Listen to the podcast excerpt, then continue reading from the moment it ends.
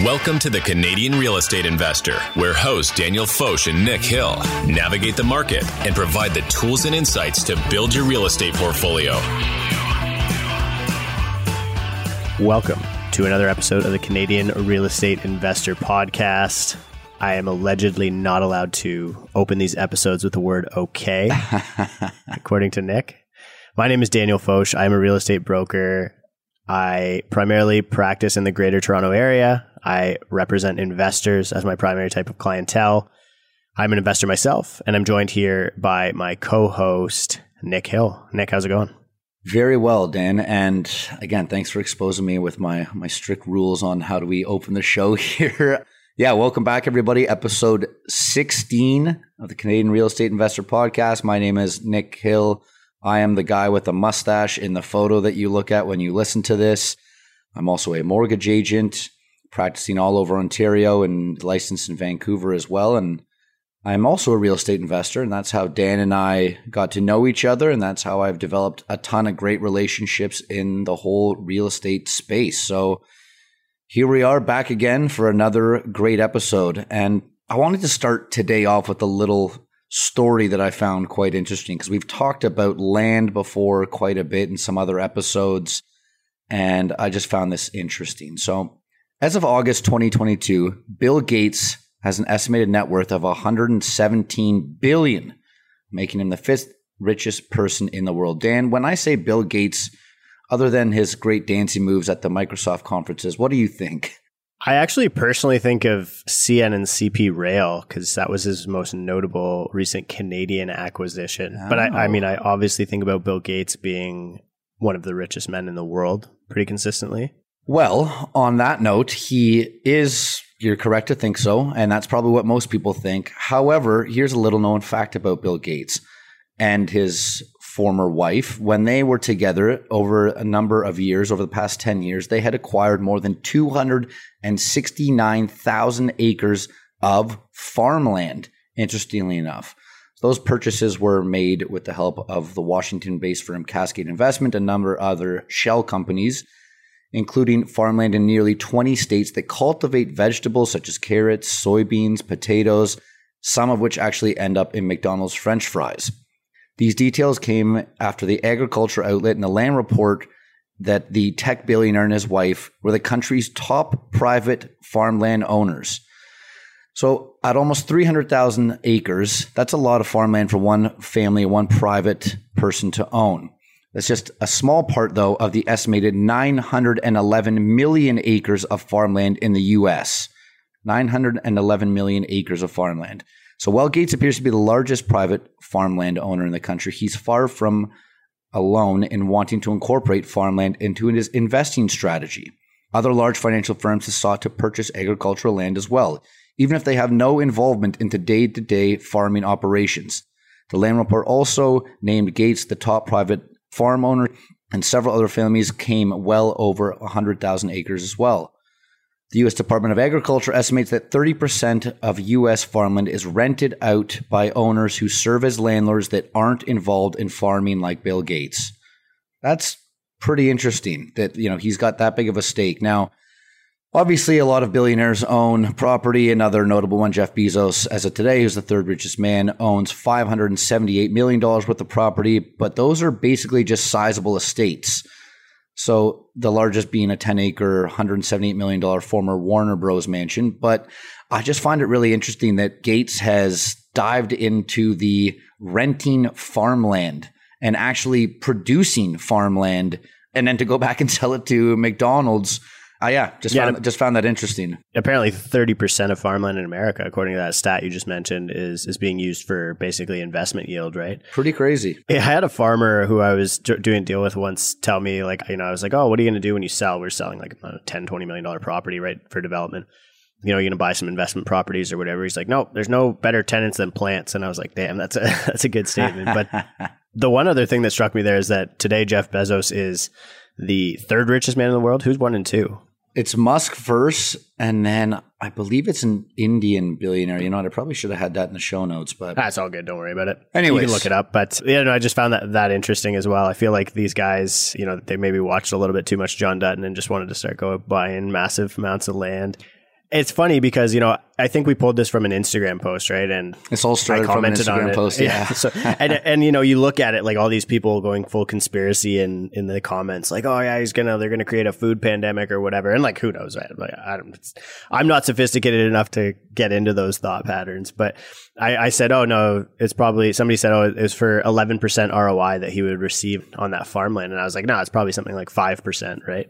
Because that's what we're seeing in Canada, and mm-hmm. then the mm-hmm. guy actually cited an article stating that they're showing me that that yield was correct. So in the states, you know, I mean, it's actually you know it's better than a dividend stock, really, if you think about it, right? Yeah. Probably more likely to get credit on it. You can probably borrow money to purchase the farmland. You're getting an 11% ROI by comparison to Canada, where we did this in our, our podcast about land, where you know we're looking at yields from like two to five percent. I think five point five percent was the highest mm-hmm. yield on farmland you were seeing. So I'm going to use that as my fully butchered segue and talk a little bit about Canada and the very, very popularized strategy that some might know of. And we say it a lot here in Canada, mostly because of the weather, because we're cold AF at all times. It's BRRRR, B R R R. There's like five different iterations of the number of R's that you can have on there. But the strategy was popularized by Bigger Pockets years ago, right? And it stands for buy, renovate, rent, refinance, repeat.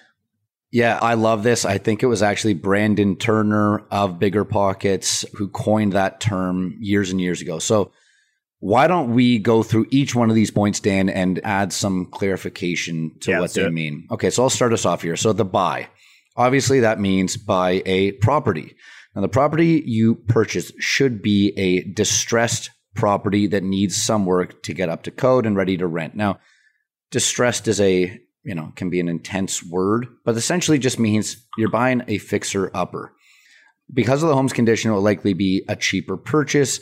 A rule to consider when doing the Burr method, when deciding how much to actually offer on the home, is to follow the 70% rule in real estate.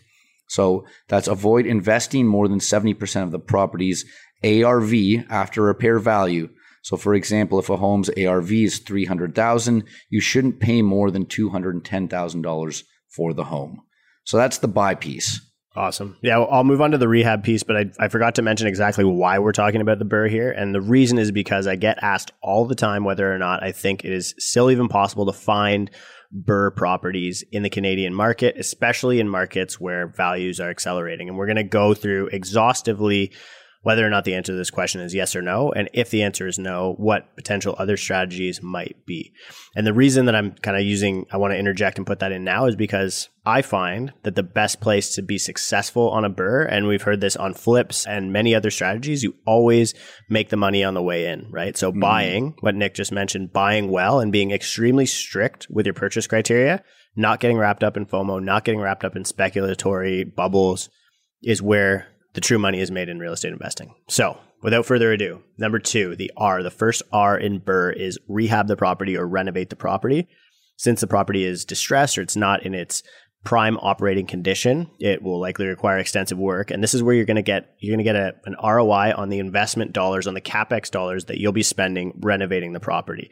So you really got to know what you're doing, and it could be renovating structural, it could be making safety or aesthetic improvements, and you're preparing it to be rented because it wasn't rentable before, and you probably hopefully got a good deal on it because of that in the past. Love once that. you're done that, what do we do, Nick? Yeah, so once you're done the renovating, and as Dan said, that can be as little as a coat of paint, you know, an extended driveway, a new roof, or it can be a full gut reno.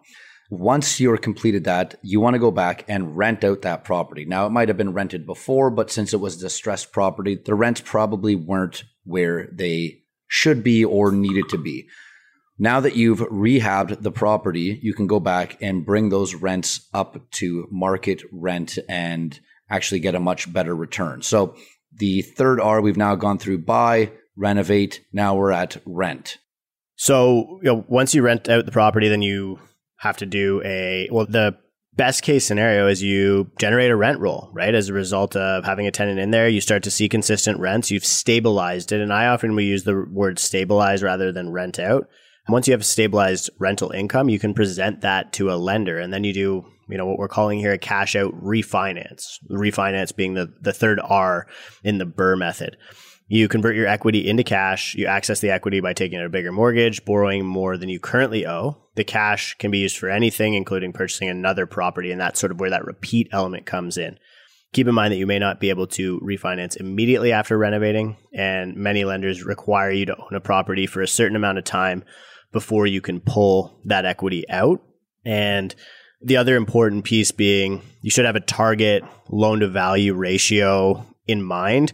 And I would often recommend, you know, like not targeting. So you're really increasing the value. You're not increasing the leverage point too much, right? So if you go in at an 80% loan to value, you know, you probably only want to go back to that 80% loan to value on the new ARV, right? And so you really got to be thinking about how do I add the value to the property to squeeze that extra because you're only borrowing against 80% of that value you create at that point, right? Yeah, great point. Okay, so let's go through the list one more time. We've bought the property, we've rehabbed it and added value. We've now rented it out to great new tenants and brought the rents up. We go and refinance after, you know, the 6 months or whatever the lender needs and we've got another chunk of change. Well, that last R is where things get fun because you get to repeat.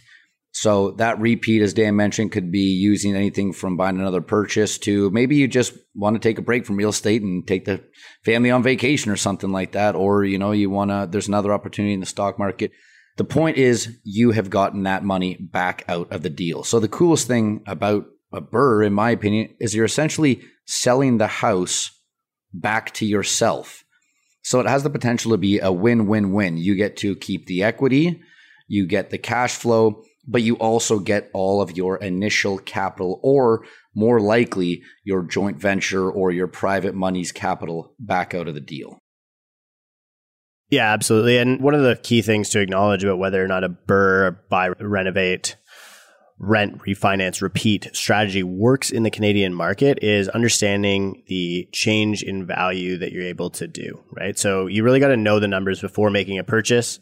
Those numbers include the purchase price, the renovation and carrying costs, and what the units would rent for, and finally the ARV or after repair value. So it is a pretty sophisticated equation. And in a lot of cases, I think people really want to like, they fantasize the design aspect. They get in love with the idea of, of making so much substantial change and you really can't get wrapped up in that qualitative aspect. You got to really boil it down to the quantitative, the numbers of the deal. Totally. And those numbers, do you start figuring out those numbers after you've bought, Dan, or is that a number that you should know all those numbers well before you're even going and engaging a realtor or whatever it may be, door knocking? Yeah, I would say so. Like, my thing is, I think you really have to have an idea of who you are as an investor. And we talked about this in the past, right? Like if you really think about what is the most perfect iteration of investing in anything, but investing in real estate, you're starting to see these, you know, Blackstones, et cetera, becoming private equity funds. You got to treat yourself like you're a private equity fund. And that means you really need to refine exactly what you want to achieve as an investor and do not touch a deal unless it fits that criteria, right? There's nothing more that I could say everybody they go out and they're like, I want to be a real estate investor. And it's just this huge, broad idea, right? And they're like, and then they're just, you can get any deal and cram it into that criteria, right? Anybody could be a, a real estate investor, eh, you know, and, and you could take the shittiest deal and stuff it into that. If you have very, very strict parameters and you know that these parameters are going to work, right? The house has to be worth this much on the way and it has to be worth this much on the way out. And I can't spend more than this much to get it there and now all of a sudden, you've got an investment thesis that you know will protect you, and you find assets that fit that, not the other way around.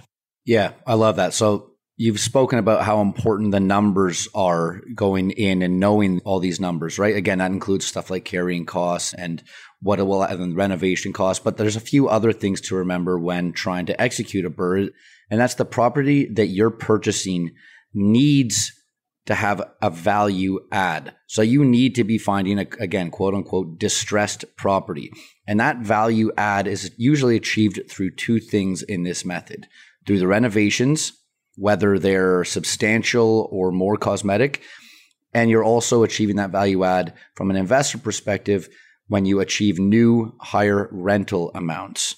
Absolutely. And it goes back to, again, like thinking about the primary principles of how appraisers look at properties, right? Because on the way in, when you're buying a BRRRR property, you're the one looking at the value, and maybe a realtor is the one looking at the value, right? It's you're paying fair market value, but on the way out, you're not paying a fair market value. In your ARV, your after repair value, becomes a function of what the bank thinks the house is worth. So you really need to understand appraisals, right? And appraisers look at very distinct characteristics of what a property is worth. And maybe it's worth actually discussing with your appraiser on the way in, right? Asking the lender for a copy of the appraisal once the deal is closed. So you can go through and see, okay, what adjustment factor were they applying for an extra bedroom as an example? If there was a comp up the road that had one extra bedroom than yours, did they, how much value did they subtract? Because now all of a sudden you know when you're renovating, oh, if I had a bathroom, that's going to add $20,000, $30,000 to my property in the greater Toronto area, right?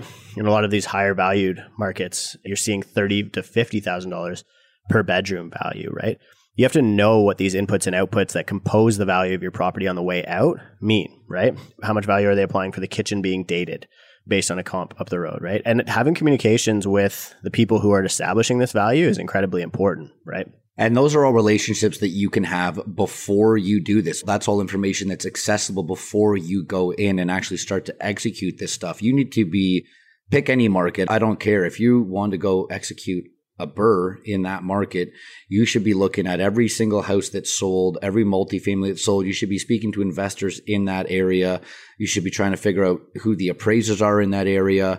For sure. And I think, you know, to contextualize that even more, like if you make a big mistake on an investment like this, if you make a mistake on a burr and you get pinned down, it could cost you 20, 30, 40, 50, $100,000, right? So if you're thinking, oh, it sounds like a lot of work to go scour the entire market and learn every single property and know to an absolute T what I'm trying to do here and what every single dollar matters, then think about it this way. If I were to write you a check right now for 50 grand and say, go scour the market and do everything that I just said, would you do it? Yes or no? I think most people would say yes. That's the stakes you really need to compare it to, right? So, you know, I don't want to belabor this too much of how important it is to do this right, but it is important to do it right before you're even thinking about it, especially because from my perspective, I don't really think burrs work in most markets in Canada.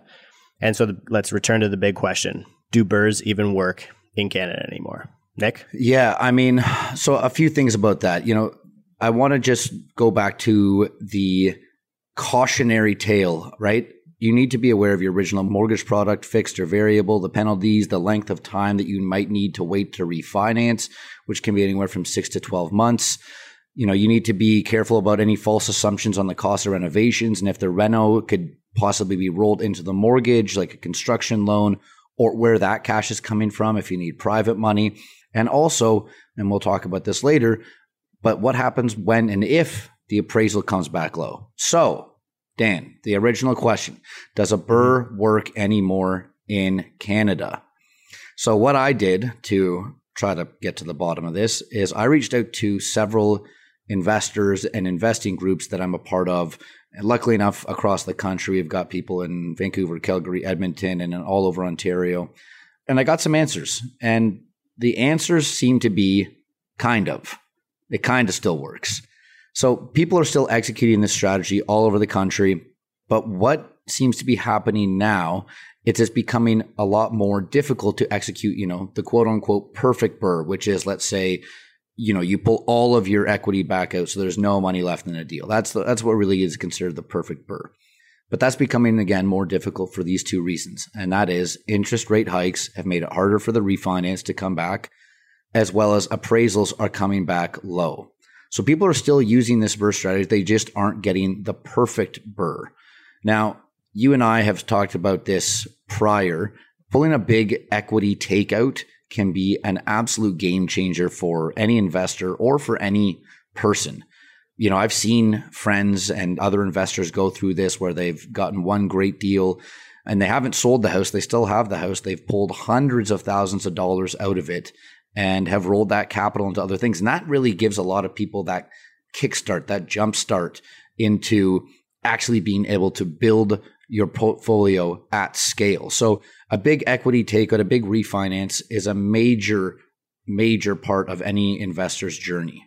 Yeah, these major capital events, right? Like, exactly. I, I, think you hear a lot of lifetime investors talking about this, even guys who who really are primarily focused on buy and hold forever, right? But the reality is, a couple of these major liquidity events, especially in a market like the one that we're in, right, where you know, and I actually want to make a, an important distinction, but in a market like the one that we're in right now, where opportunities are beginning to present themselves, being liquid is incredibly important. It's important to be liquid in the stock market. It's important to be liquid in the real estate market. It's important to be liquid because we're heading, you know, I think you got all of the banks now forecasting a recession, right? And you probably just want some dry powder for the purposes of keeping the lights on, if anything, right? Mm. So, and the other thing, sorry, before we move on here, is somebody asked me, you know, about timing the market, and we mentioned we don't believe in timing the market, and then we also mentioned that you know over the next little while we feel that we'll see once in a lifetime buying opportunities, right? And so I want to be very clear here that I don't think that in the next six months to a year, 24 months, that those once in a lifetime buying opportunities are opportunities to time the market. I think that, you know, in the past 24 months, you haven't really seen opportunities. The market wasn't presenting you with opportunities. There was no deals that fit my criteria. So it's not so much that I'm timing the market, it's that the deals that become available time the market for me based on whether or not they fit my criteria. I have no problem not investing if investments are shit, right? But now investments are popping up and you've seen this, like you've seen how hungry I have been to get into a deal because deals are popping up that make sense for me, right? They're hitting the cap rates targets that I want to get to. They're hitting the opportunistic targets that I want to get to. They're hitting the add value targets that I want to get to. I never saw a deal like that for the past two years. Since COVID started, did not see a deal that fit that criteria, right? So I just want to make that distinction before we move on here. And then that's why we feel that there is an importance to liquidity and refinancing out of things.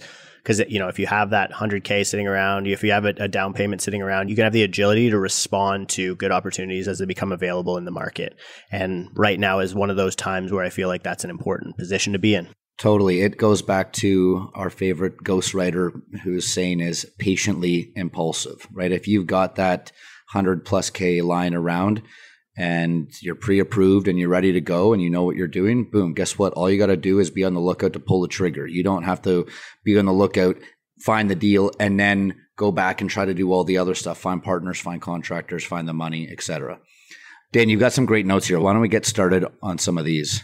Yeah, for sure. So burr doesn't always work in Canada and the primary reason is because in higher price markets such as the GTA or the Greater Vancouver area, Greater Toronto or Greater Vancouver area, you know, they're attractive markets to investors, but they're more attractive to speculators. And so you end up paying this like speculative value, right? There's a value built in that people are paying for the ability to get in on, that appreciation gravy train that we've seen basically since the 90s, right?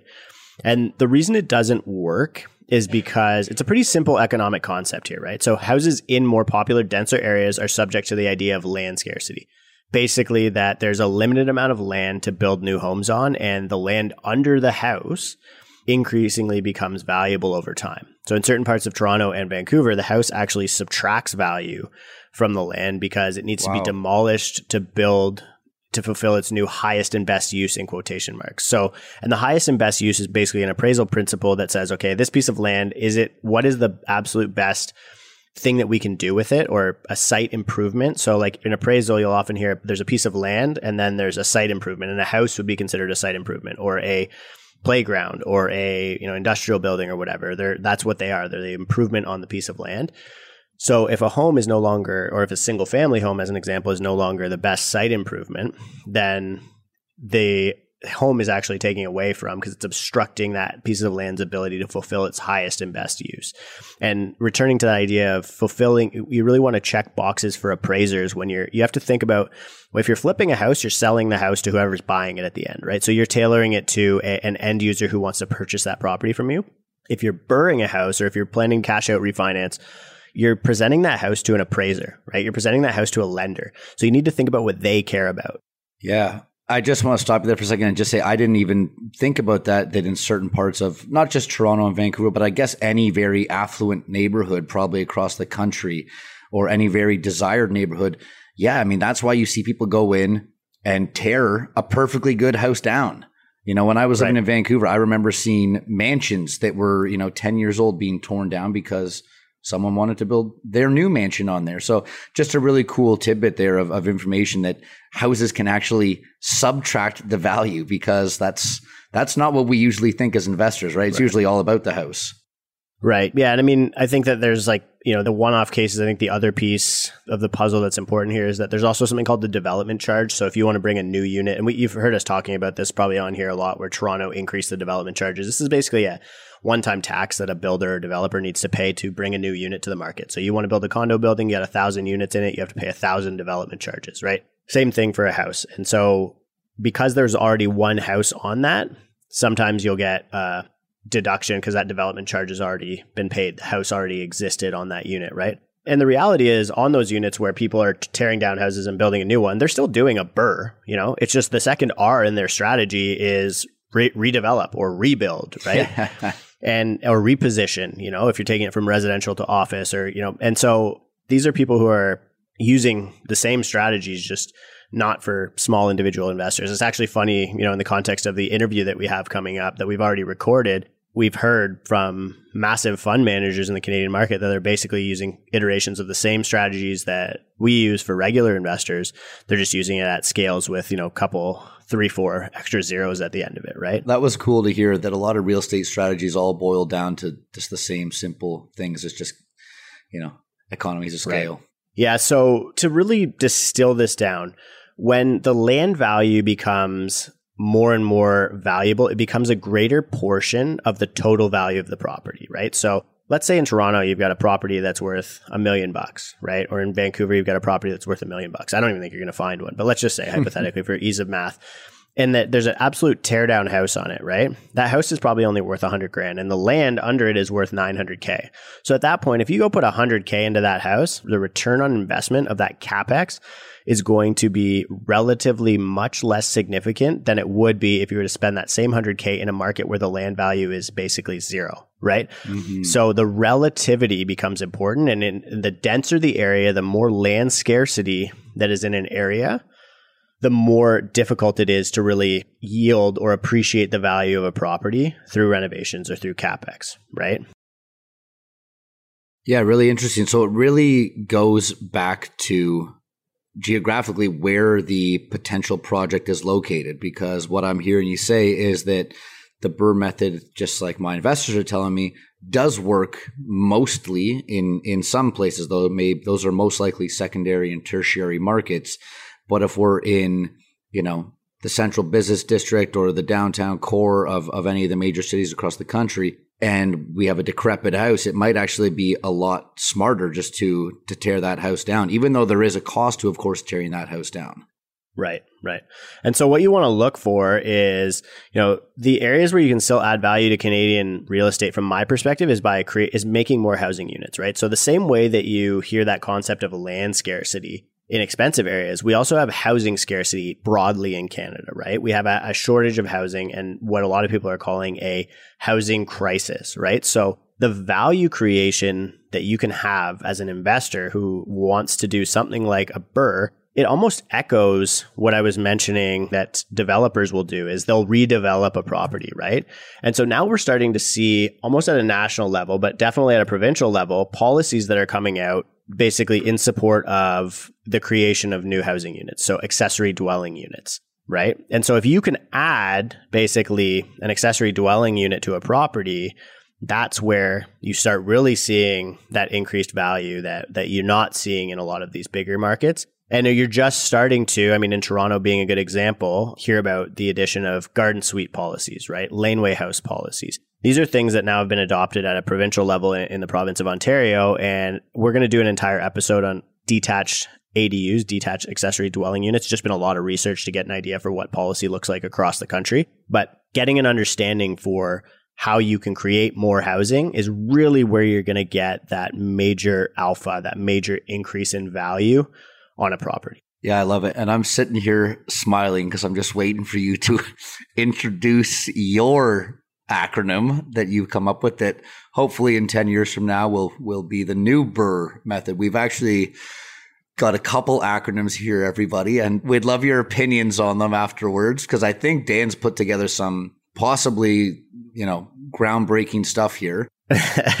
yeah, so we basically tried to come out with our own version of of the burr, which I don't think works any longer at its core in the Canadian market, right? So in the Canadian market, I don't know if you can be a successful at scale investor by doing the buy, renovate, rent, refinance, and repeat strategy, the BRRRR strategy, right? So what I came up with, and it's a little, it needs a little bit of work. It's a little rough around This the edges, is and the I first- challenge yeah, you to come up with working one too. But it's called the badass method. B is buy, uh, approvals, detached ADU, ADU, stabilize, and sell to Blackstone. No, it, but as I, or just or sit on it, right? Or and so I have to figure out at the end because a sit on it will probably end up being a refi or whatever it is. But I think that to me, if you can buy a property that you can add two units to, that's really where you're going to start to see that major alpha on uh, increasing the value of a property, right?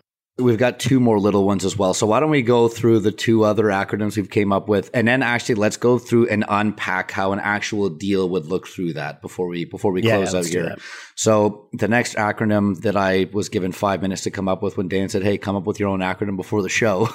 Now you're the one throwing me under the bus. Well, come on. so we've got two more here. The first one is BARF, buy, ADU, rent, finance. And the third and final is BRA, actually, buy, renovate with a W on the with end. a W, buy, renovate, Airbnb, and wait. So Burr, you know, it's it's catchy, but is it as catchy as badass barf or, or bra? I don't know. Those are got, got a nice ring to them. That's our new real estate crew name, the Badass Barf Bras. Yeah, so I think if you if you look at a deal, this is really where again, it functionally is the exact same thing as Burr, right? It's buy, renovate, and you know, prior to renovation, you need to get approvals in in the Canadian market, especially. Like it's not these aren't renovations where you're just going to be going and throwing some makeup on a pig, right? It's not a paint job, it's not a trim job, it's not you know these aren't minor things. If you're going to be doing an entire accessory dwelling unit or two entire accessory dwelling units in my strategy, where it's you know get an, a detached ADU and then an ADU, you got to go get approvals first, right? So this means getting a team of engineers. Uh, you know, you need to submit a drawing package to the municipality. This is going to take a long time. From my perspective, I'm if I'm rep- and I represent transactions of this nature all the time, right? More on the development side, but developers will often ask for their entire closing period to start doing that process because it takes a long time for a municipality to review the documents, et cetera, right? So even in between those two, it's like buy and then before you even close on the property, and this is where I was trying to come up with another strategy where it was like tie it up rather than buy it, right? And then get all your approvals and only close if you get get approvals. Like a lot of developers will buy and they'll, they'll only close, they'll only take possession of the property when it has their approvals, right? Interesting. So you've closed with equity, right? You've closed with equity that you've created in the property before you even took possession of the property. Just right? based off the fact that you have done all the pre work and spent all the money for the plans, the approvals, you've been to the city, you've got the work permits, etc. Okay, so we're on B, A. Now we're on the first, we're on the D here for yeah. of, of badass. So the detached ADU. So I kind of put detached ADU first just because it made my acronym work, but but then in the ba- background I was like I'm going to have to substantiate this somehow and I think that doing the detached ADU actually makes the most sense first because it's detached. The renovations on it will be less intrusive to the other tenants. So what you want to do is get that one done and then you have a tenant in that so you're already getting some income out of the detached ADU. Then you move on to doing the primary dwelling. So by Ontario code, and this is a code that's been echoed, I think, from from BC with their laneway suites, where basically, and, and it's starting to come across a lot of different at a provincial level, there are building codes that basically allow this. So in in Ontario, you cannot challenge the addition of a garden suite anymore. You can't take them to the Ontario, I don't even know what it's called anymore, Ontario Municipal Board or uh, LPAT. But basically, you can't fight the addition of a garden suite. And this is likely because we're in a housing crisis going to become a more national thing. Same thing in, in Vancouver or in, in most of BC. So what you can do is you have the one main building, you can put two units in that building. And then you can have a detached building or coach house, some call it a coach house, garden suite, laneway house, etc. Within that building, you can have a, a third unit. So you have three units in total on one single piece of land, right? So the detached one I would do first, get it stabilized, think about it as its own property, and then the tenant moves in there. And the next renovation that you're doing, the ADU, is not intruding on their life whatsoever because it's in a separate building, right? Then you go and you add your two two units, you cut your main building into your two units. So that's so now we're at buy, approval, get your approvals, get your permission, your building permits, etc. Detached ADU, ADU, and then stabilize. So you've already got your garage rented, you're already getting a bit of cash flow, you're not bleeding out so much. Now you stabilize those two units in the main house, and then you either sell it if you want to realize and you know get your liquidity and move on to a bigger, better deal, or you know you sit on it, and that would entail, from my perspective, doing a refinance. But I was trying to figure out how to make it bad arse, but I just I couldn't get there to get the refinance in. So give me give me a couple of weeks, and I'll come back to you with a better strategy. We're working on it, guys. It's a work in progress. No, honestly, man, I, I love this. I think that you know, I think that you're totally right that the burr has become one has become so commercialized, and I just mean in the sense that like you can, you know, you got every Instagram real estate influencer peddling the burr method. It's it's over a decade old. It's been done to death in the states. It can still work to a certain extent, but I think that there's more value add opportunities, and I think that's what you're getting at here, Dan. Yeah, for sure. Like from my perspective, when I look at the burr, everybody knows about it, right? It's like it's a crowded trade. Yeah. The BRRRR is a crowded trade, right? It's there are so many people out there looking to buy, renovate, rent, refinance. Everybody's thinking, "Oh, this is how you do it." It's more it's too nondescript. The very few deals fit perfectly into that box anymore.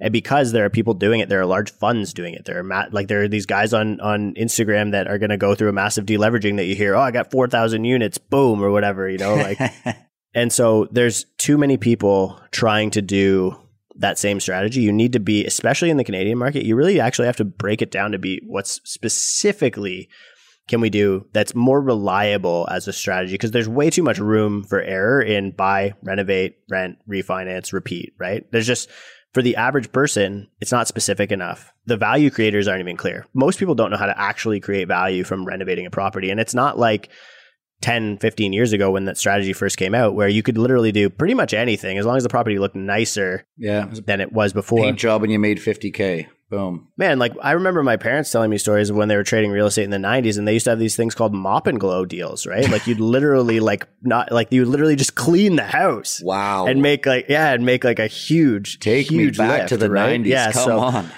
Yeah, so people were doing these mop and glows back then. Then it was like paint, you know. Now it's like what is it? Flooring, paint, kitchen, maybe, right? Yeah. Like a bathroom, right? Like, and so it's what today can you actually do to create value in the Canadian market? I don't. I actually don't think if you're, especially if you're cost cutting and whatever. I don't think your little mop and glow. I don't think your paint. I don't think your flooring, et cetera, is going to do it in the Canadian market anymore, right?